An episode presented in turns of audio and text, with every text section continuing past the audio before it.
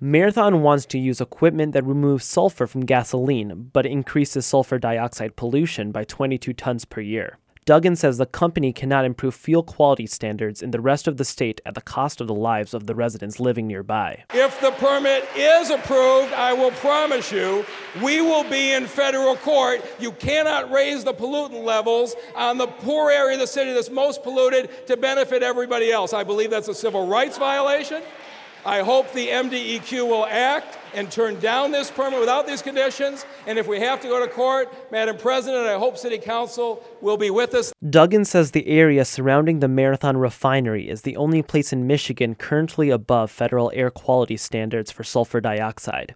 He says asthma rates in the area are 50% higher than the state average. I'm Eli Newman, WDET News.